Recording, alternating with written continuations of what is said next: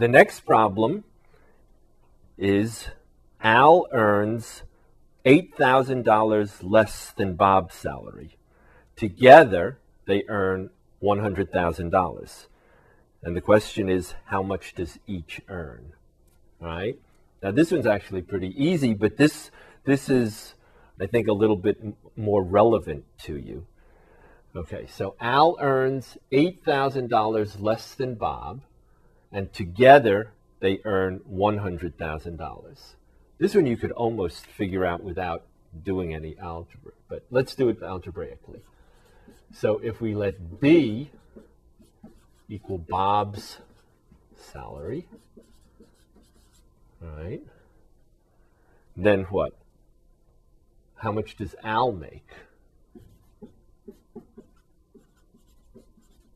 Well, together they earn $100,000.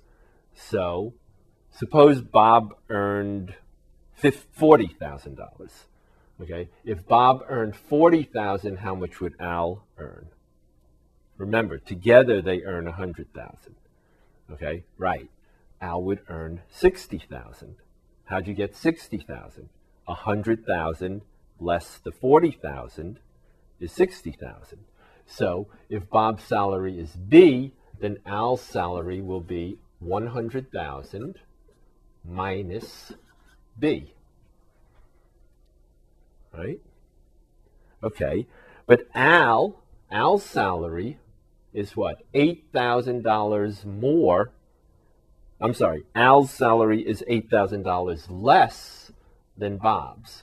So Al, Al, okay, 100,000 minus B, okay, is $8,000 less than Bob. So what do we have to do to make them equal? Well, if this is less than this, we could either give Al $8,000, in which case they would then be equal, or we could subtract 8,000 from Bob, in which case they would be equal. So here, let's subtract 8,000 from Bob. Okay, so Al, that's his salary, right? And if we take $8,000 away from Bob, then they'll be equal. Okay, so Al's salary is what? $8,000 less than Bob's salary. All right, so this is Bob. Okay, so how are we going to solve this? Well, we can again add B to both sides, and we'll have what? 100,000 minus b plus b is 0 will be 2b minus 8,000. All right. So if we add 8,000 to both sides, we will have what? 108,000 is equal to 2b right? And divide by 2.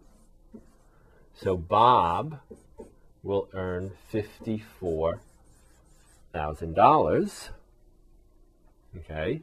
So Bob's salary will be 54,000, right?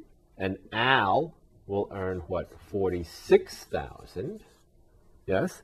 And in fact, what? Al's salary, how does Al's salary compare to Bob's salary?